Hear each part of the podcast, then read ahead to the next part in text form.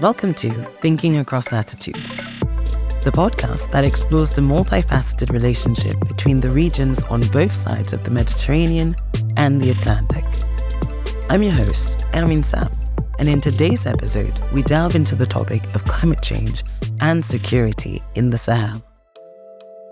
You've probably heard the concept of climate security in the past few years.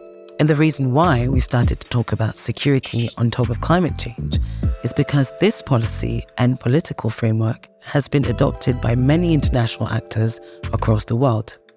It looks at climate change through a different lens than the environmental approach and focuses on the impact of climate on peace and security and vice versa. Like most definitions, it's pretty hard to find one that fits all situations and perspectives. But with this new framework, we started to see more focus on how climate change can induce competition among societies, but also the weaponization on natural resources and the immediate social impacts it has on vulnerable communities. Whilst researching for initiatives that are implemented to combat climate insecurity, we discovered an African led initiative that aims to mitigate and adapt to the impacts of climate change in Africa by making its communities more secure through active cooperation.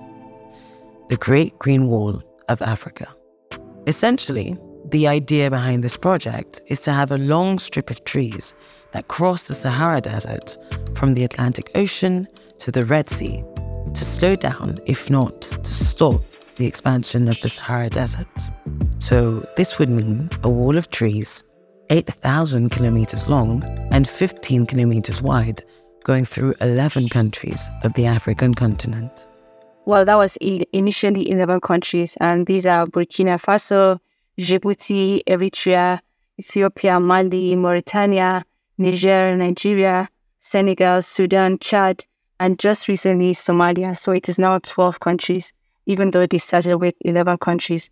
So the idea of the biological corridor along the southern border of the Sahara is seen as a means of halting the progression of the Sahara Desert um, by protecting water resources, which has been drying up for decades. Like I mentioned earlier, the drying up of the shrinking of the Lake Chad region, right? So restoring habitats for biodiversity, ensuring the preservation of natural resources, reducing poverty and empowering the people living within and near the Great Green Wall corridor. So this initiative um, involves um, a lot of sectors, right?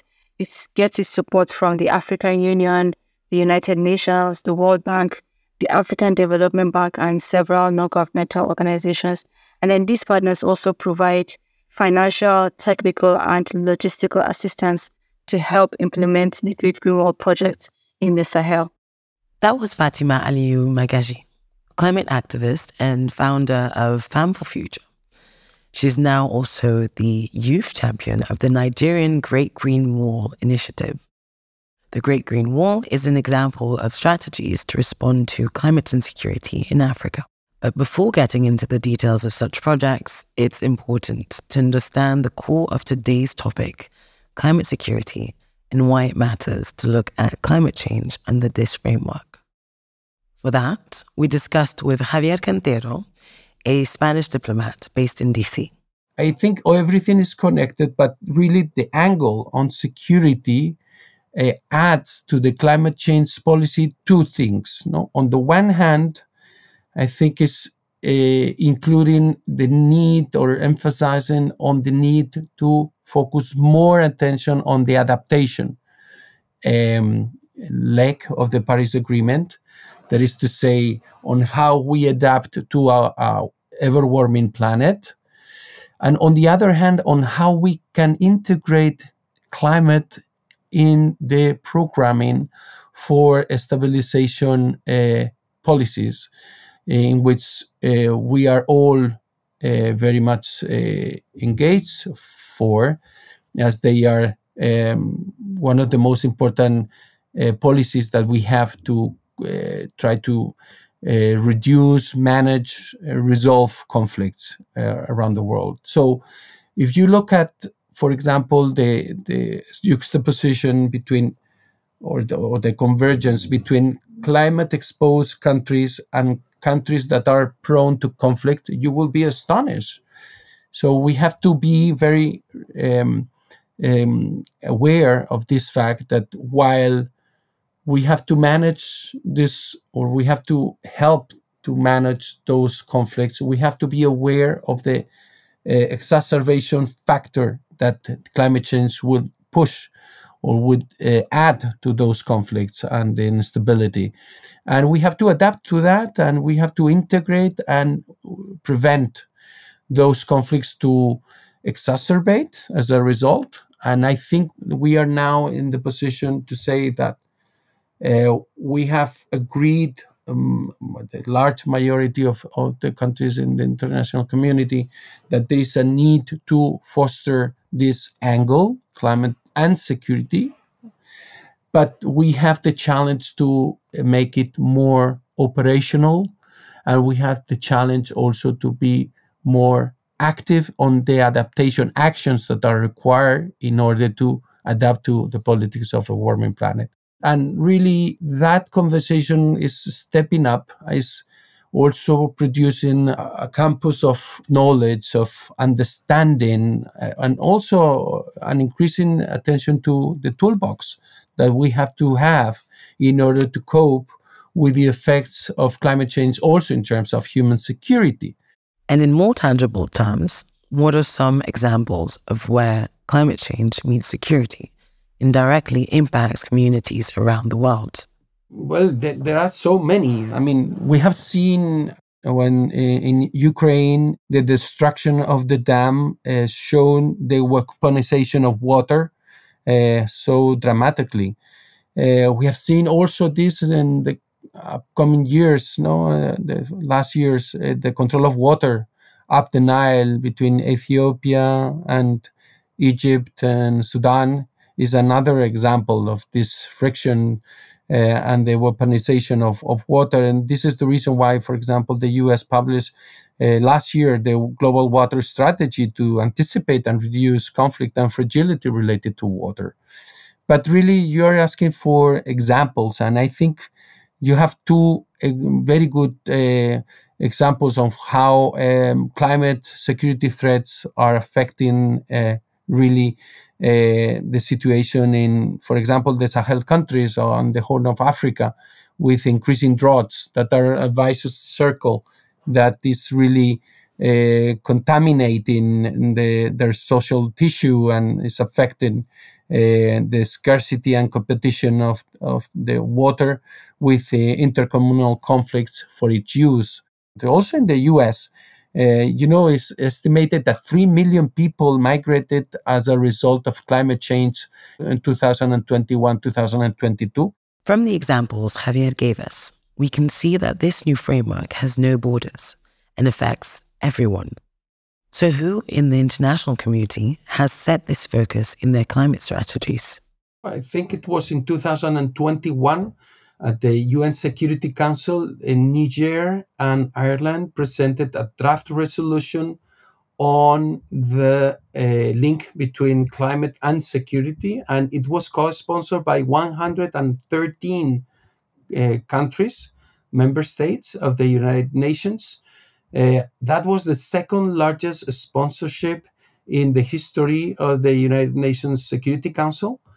Uh, however, it, it, didn't pass because uh, the Russian Federation vetoed it, and China abstained, and India also uh, voted against it. So 12 uh, says yes, uh, two no's, and, and one abstention.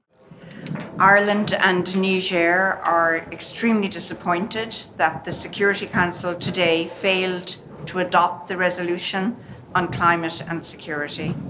We know very well that this resolution would have been a historic and an important, not to mention necessary move for the Council at a critical point in time.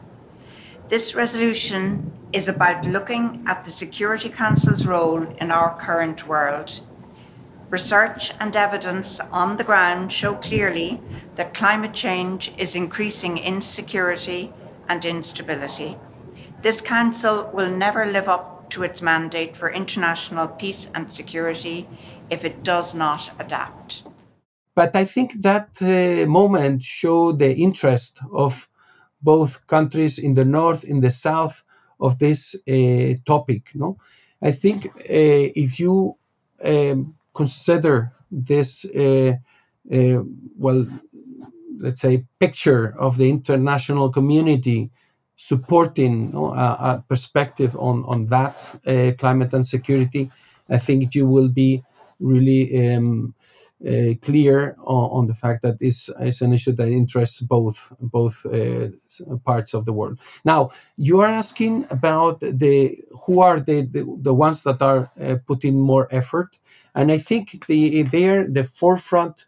You you have of course the transatlantic partners. I mean the G7, for example, under the uh, presidency of Germany, uh, approve a very bold uh, roadmap to put this at the heart of the G7 uh, agenda. The US has been uh, making efforts not only for the State Department, the uh, Department of Defense, USAID, and many other federal agents to, to put climate on, on their focus.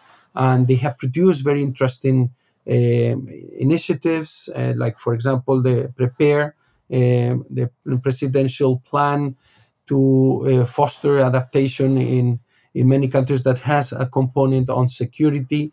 We have seen also the European Union really making a lot of efforts uh, in the last five, four, five, four years regarding climate security, and the UN is is leading this effort as well. But many other organizations, international organizations within the system, are integrating uh, climate security uh, perspectives in their analysis and planning. I'm thinking of World Bank, for example, the OSCE, um, of course, the International Monetary Fund.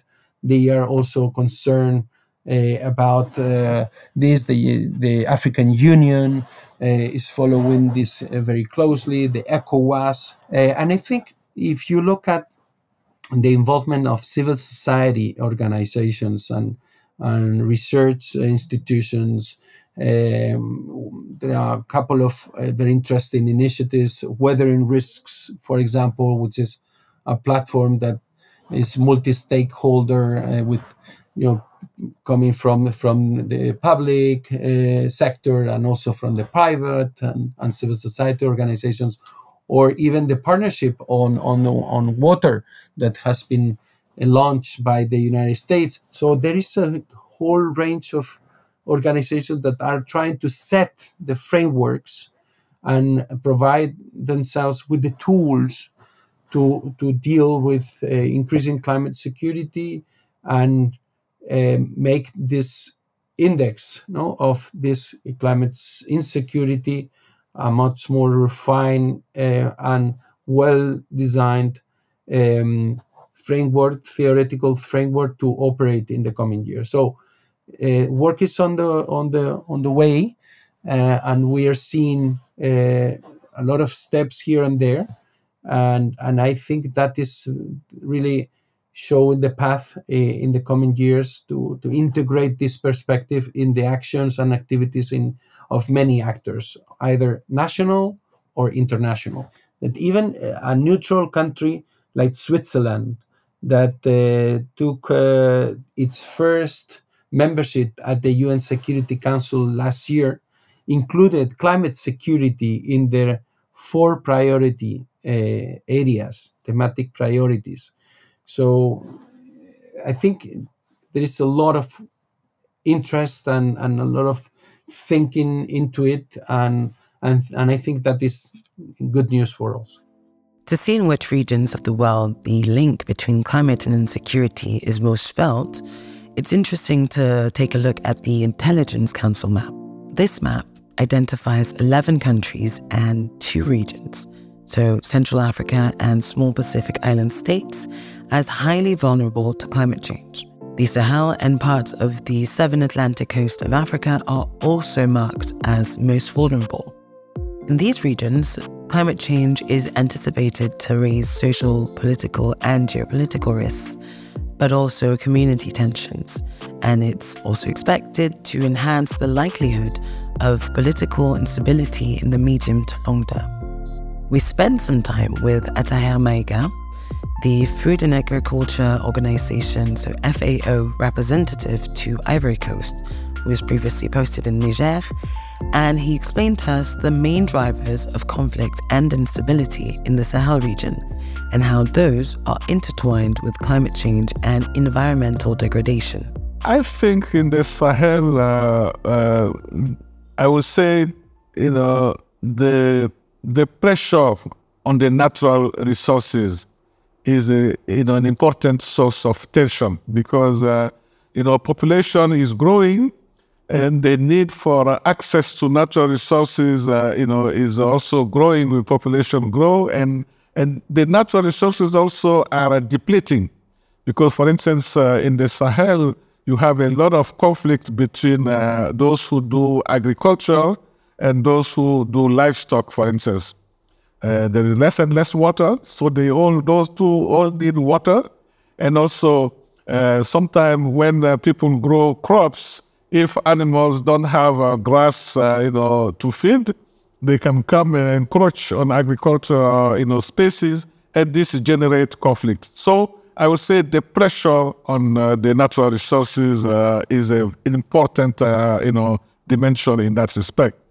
But uh, I think we cannot also, you know, uh, undermine the governance. I would say because uh, you know more and more we see in the Sahel that uh, you know there is a lot of unrest in terms of uh, political stability.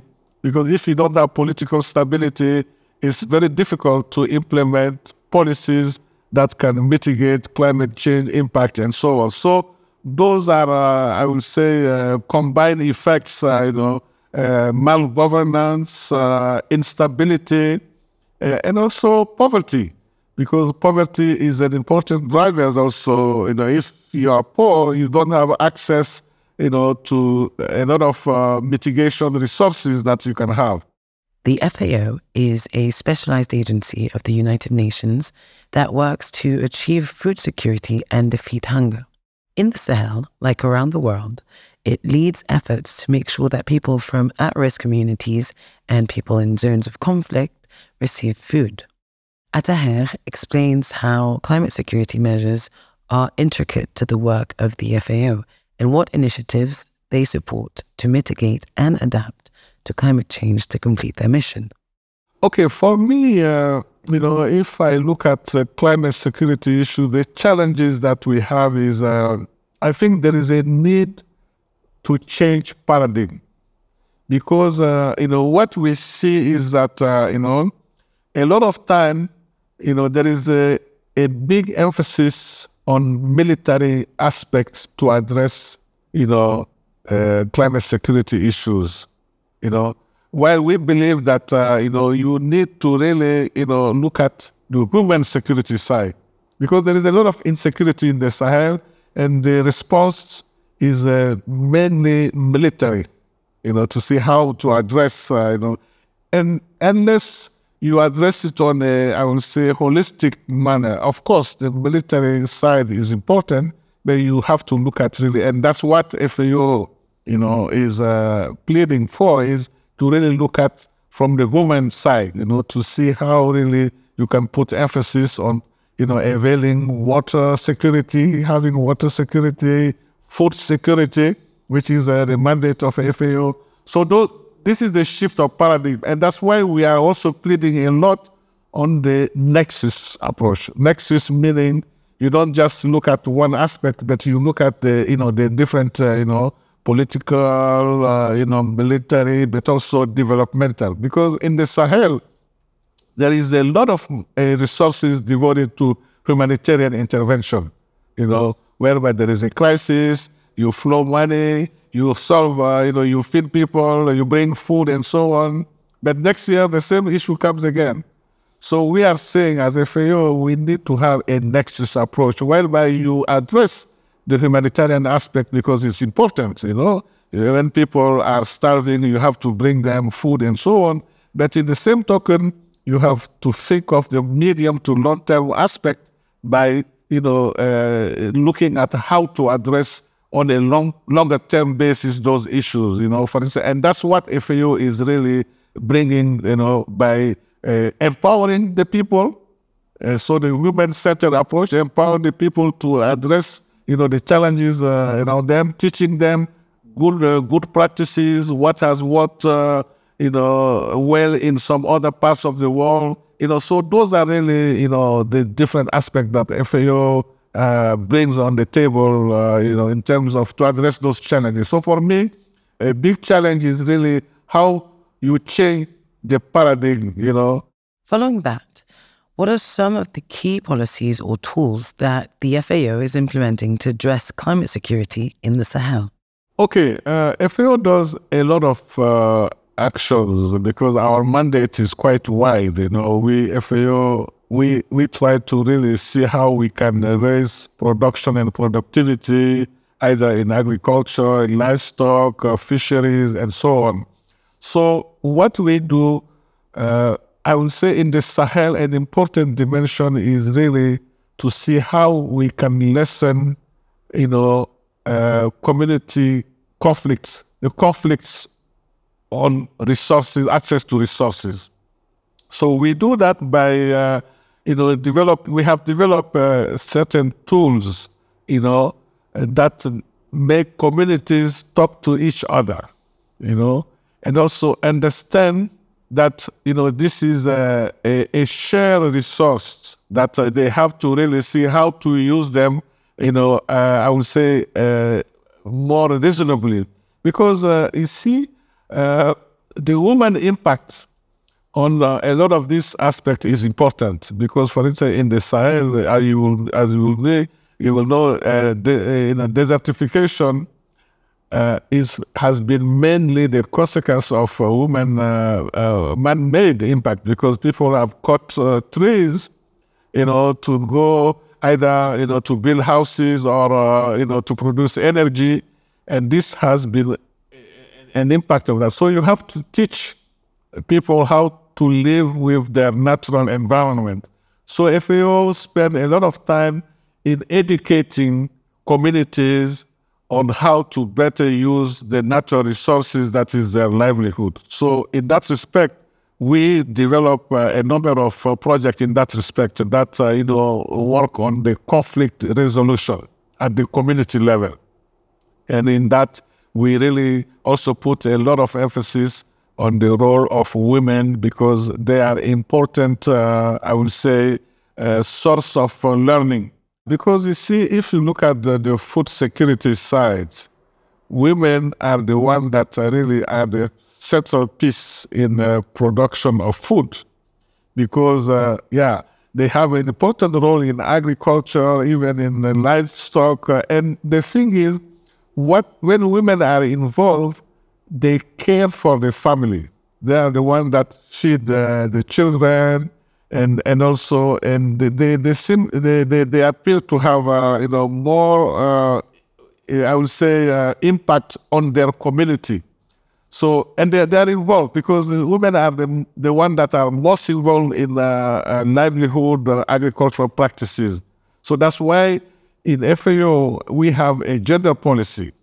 So those policies are embedded on all the activities that we undertake to make sure that uh, women have access. Because the problem is sometimes, despite the role that they have, they don't have all the power to access the resources to produce because if if they have to lend uh, money to do agriculture in general uh, you know these are uh, areas where men have more credits than women so we have to empower if we empower the women then the, the multiplication effect is greater so that's why FAO really put uh, as a central piece you know gender equity and equality in our policies so that policies treat men, uh, and saying this, um, uh, the role of men is important, but we are saying that, uh, you know, women should be having equal kind of uh, uh, access and uh, to, to the reproductive resources. We also asked Attaher who the FAO works and communicates with to set priorities and actions to combat climate insecurity in the Sahel and how these are implemented through initiatives that reach the communities they are geared for.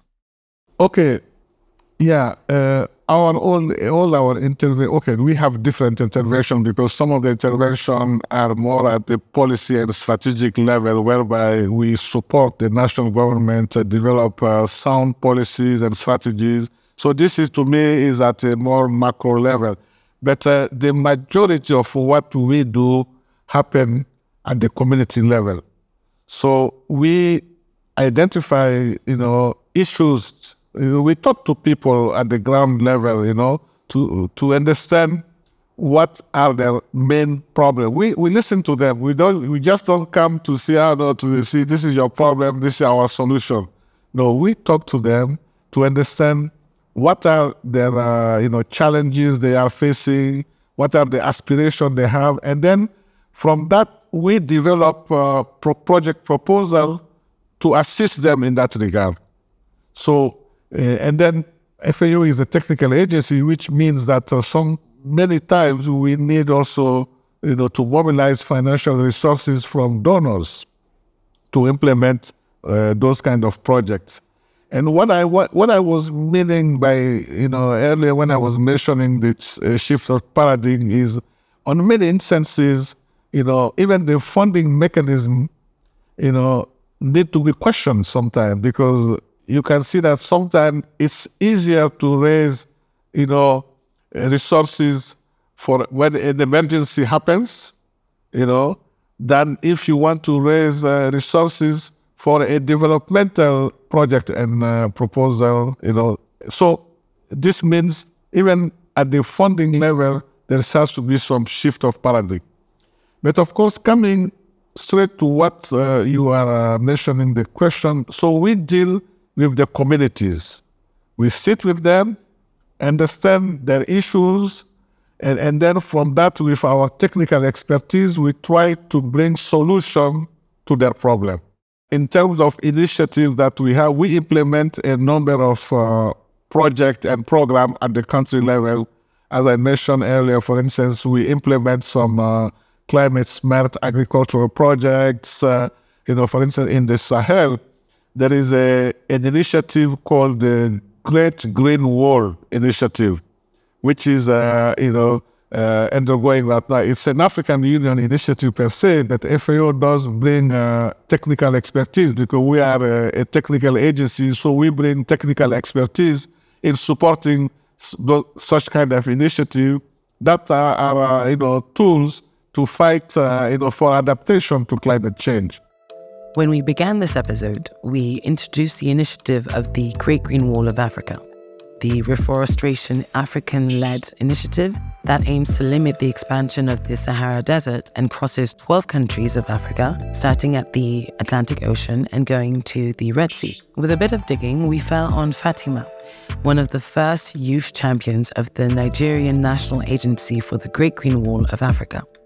With her input, we got to know more about how this project operates and what her role as a youth ambassador entails for the initiative. So, to give you a bit of background, um, I was one of two young people who were selected to represent Nigeria at the Pan African Agency for the Great Green Wall's first Green Youth Caravan last year. And we traveled uh, 3,000 kilometers from Dakar in Senegal to Nouakchott in Mauritania to Mali. And we didn't just travel to these capital cities, we traveled to several communities along the Great Green Wall corridor. Um, so just uh, you know observing learning and taking in some of the best practices that these countries have been deploying in achieving the great Blue initiative. So like i mentioned um, we traveled um, a total of uh, approximately 3000 kilometers and um, the pan-african agency for the great Blue wall has its headquarters in mauritania. So um, as pioneer youth champions for the agency um, after we returned from the caravan we were we then worked on translating some of our experiences, what we had seen from all these countries, because basically the whole point of the caravan is to increase communication and also to share best practices and to see what these countries are up to in their within their own local context. So we worked about we worked um, around translating some of these experiences from the caravan, and then we developed the NHGW Youth Volunteers Program. So anyway, this was how we became um, the the youth champions, and because you know we're the first youth champions, there's a lot of like back and forth in learning and trying to figure out what our roles entail, and you know not trying to do anybody else's job, you know, and just identifying where young people from the frontline states um, in Nigeria can um, help the agency achieve her mandate. Because in Nigeria, the National Agency for the Great Green Wall operates along 11 frontline states, which are the country's islands. So, you know, getting the young people from these communities to to buy into this project and to be involved in it. So, um, with that, there's a little bit of groundwork, you know, in terms of building their capacities as well. So, what we we we envision that when the program takes off fully, there will be um, there will be five key activities, which is um, afforestation and reforestation, jobs and livelihood enhancement, capacity building, alternative energy sources. Because as you're planting trees, you need to provide alternatives for people to, you know, um, um, to heat their food, to cook their food, and so on, without cutting these trees down. And then public enlightenment. So you know, in, um, community engagement and stuff like that. So there's not really there's no there's no policy recommendation at this point. Well, maybe future um, youth champions would do that, but for now it's mostly just groundwork, and we're also dabbling in communications as well. The project aims to regreen the Sahel region. But there's been little progress in building the Great Green Wall since its conception, understandably so, given the complexity of developing such a large scale project bridging dozens of countries. To date, only 18% of the total targeted 100 million hectares by 2030 has been reached. We asked Fatima to assess the progress of the project to understand what is obstructing its development and to know if a new deadline has been set. Okay, so I cannot say um, if there is a completion date. Not there's none that I'm aware of. Um, the completion date for the Great Green Wall is not set in stone. Um, and I think it's important to know that the Great Green Wall is a long term and complex initiative that involves multiple countries, diverse ecosystems, and a wide range of stakeholders. So the timeline for its full development depends on several factors like funding availability, the pace of the implementation, and the capacity of these participating countries. So the challenges definitely can be funding shortfalls. You know, this project requires um, financial, substantial financial resources to achieve its goals. And then again, um, environmental and climatic factors. The Sahel region is a harsh climate, including frequent droughts. So even the survival and growth of newly planted trees and vegetation poses challenges to the project's success. And then I said I, I mentioned earlier too the security concerns. Some of the areas where the Great Green Wall is being implemented are affected by security challenges like terrorism and armed conflict. So these issues can um, disrupt project activities and pose, pose risks to even the workers. On the question of funding, the project requires around $33 billion to fund itself. This number has not been fundraised yet due to little follow through, delays, and lack of coordination between the different stakeholders. During the fourth One Planet Summit held in Paris in 2021, French President Emmanuel Macron and other world leaders announced the Great Green Wall Accelerator. This is an additional initiative that would help speed up the building of the wall and pledged to contribute almost 16 billion euros by 2025 to the countries linked to the Great Green Wall. Since the beginning of 2023, these countries have already received around 2 billion euros of that pledge. Although the project is still in its grassroots stages, Fatima let us in on a few of the positive impacts that have come from the first stages of the Great Green Wall and what community best practices she witnessed during her time spent with the caravan. The GGW is a long term endeavor, but there have been notable achievements and benefits observed in, in various regions. Um, in certain areas, um, tree planting efforts and land restoration activities have led to increased vegetation cover this has helped combat desertification and land degradation, making previously barren areas more productive.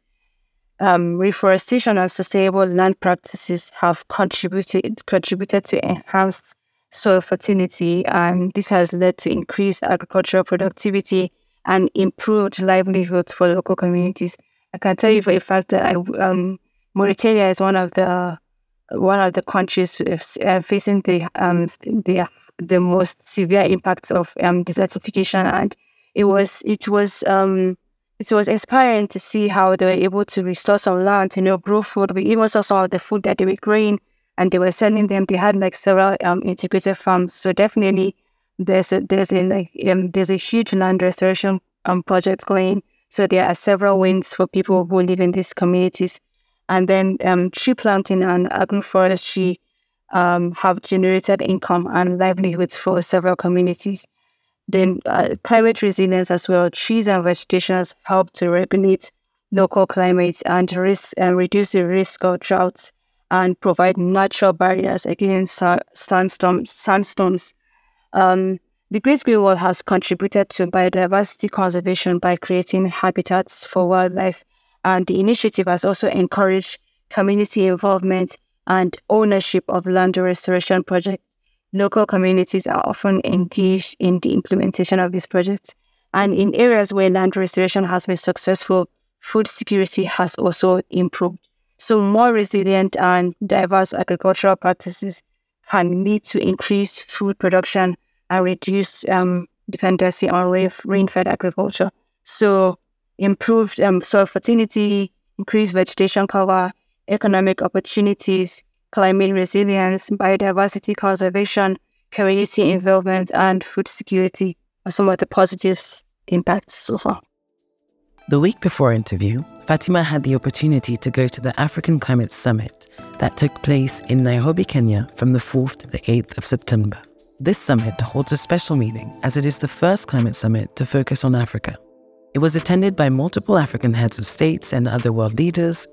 The Secretary General of the United Nations, Antonio Guterres, and President of the European Commission, Ursula von der Leyen, were also present as well as civil society organizations and other relevant stakeholders.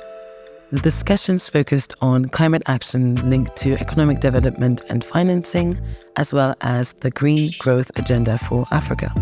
Although only 18 African heads of states were present, it resulted in the Nairobi Declaration, a call to action set in 11 points proclaiming the unified stance of African states on climate action in preparation for the 28th United Nations Climate Change Conference, the COP28. So, since Fatima was there in person, she shared with us her take on this inaugural African Climate Summit. So, I think that the inaugural Africa Climate Summit did a good job of bringing together the relevant stakeholders um, to form Agri Africa's position as we head to the climate negotiations later this year in Dubai. So um, commitments were made by governments, private sector, um, banks, and you know, and other organizations that set out concrete plans to make this um, the needed change to in a, in a move towards net zero. Um, and this was how the Nairobi Declaration was born. And there was a lot of talk about um, Africa Carbon Markets in, Initiative. You know, so some of these commitments were not so new. Um, I would have liked to see more emphasis on elevating um, climate adaptation and resilience, which, in my opinion, is what Africa needs the most than um, more talks of um, Africa carbon markets. We also turned to Ataher to see if he shared the views of Fatima on the relevance of multilateral gatherings on climate action and the perspectives from Africa on these summits. It's very important that these uh, gatherings are happening because they try to address issues. But uh, what I can say is, in general, at least from the Sahelian perspective, you know, the the resentment is that uh, after those big meetings uh, at the global level, you know, um, there is no follow up, ad- ad- adequate follow up to the resolutions. Because as if you go back to the COP, you can see that uh, because uh, you know the developing countries are saying they are not the most responsible for climate change impacts. Javier Cantero also provided us with thoughts on the disparities in the implications of climate change, as well as the attempts to address climate insecurity in northern and southern nations. He notices how these inequalities are addressed in international summits and how they might eventually push for improved collaboration. It's not a southern related issue. I mean, it's, it's an issue that affects all of us north, south, east, and west.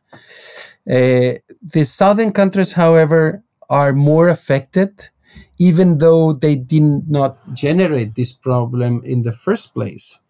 Um, really is is a question of climate justice somehow to take them into account as they are the most exposed but the, the least responsible. So uh, even even to give you one one example, 48 African countries count less than uh, one uh, of the global emissions. I mean, um, of carbon uh, gases. So, really, the, the southern countries are um, here um, in the line, and they have a lot to say.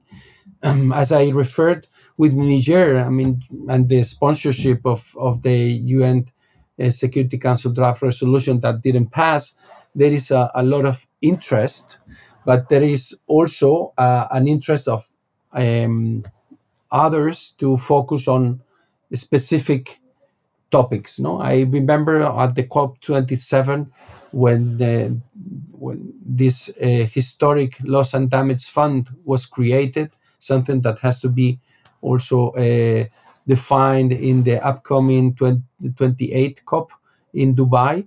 But I remember that this was one of the things no, that the developing countries wanted to, to focus no, on the financing uh, aspect of the climate change policy. This week, particularly, they are going to have um, in Paris uh, a meeting on on on the financing of, of this uh, climate challenge and, and this this climate crisis, how we can better uh, use the, the tools. So I think there is a, a big international effort that binds and that unites the North and the South and the South and the North. And, and you know, this idea of the swing states uh, that I think it comes to, to a lot of sense, no, and makes a lot of sense in this regard because you have countries that are more uh, well uh, open to discuss issues like climate change with the northern countries than others, of course. There are also partners that are more eager to include and integrate the climate change uh, agenda into their national policies. But I think in, there is a space there to bridge the gap and, and really to to get together on a, a, positive agenda that makes sense for southern and northern countries. Uh, I think we need to put that into the on the table. I mean, to put that topic as one of the areas where we can cooperate. Finally, when considering the future priorities of the FAO and other transatlantic actors in addressing climate security on the world scene, Javier, Fatima, and Ataher all gave us their views on the key areas where further collaboration and support are needed to improve the approach of climate actions to build a stronger, durable, climate secure world.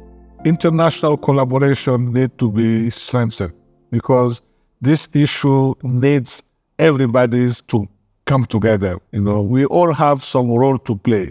So this is a, a, a key message. One another one is also we we have to consider climate change issues beyond our national borders, which means we have to look at this, you know, of course, at the local level, national level, regional level, and international level, you know, because those uh, issues are interconnected, you know. What you do in your region affects other region. What you do in your continent affects other. so international collaboration, I think, is important. And we are saying also we have to put emphasis on uh, using science because we know that uh, there are a number of uh, scientific approaches I mentioned earlier, climate smart agriculture, you know, uh, and, and so on. Uh, so we have to use science and innovation to address climate related issues. Uh, so those are really, you know, and also we have to uh, avail adequate means, financial means, you know, to address, uh, you know, this global issue, you know. So for me, in, in, in, short, those are the key messages. And FAO, in our in the current FAO strategic framework, we put all of this around what we call the four betters, which means better production, better nutrition, better environment, and better life leaving no one behind. This is really the key message that FAO is giving the present case. Well, I think um, hope for the best and prefer, prepare for the worst.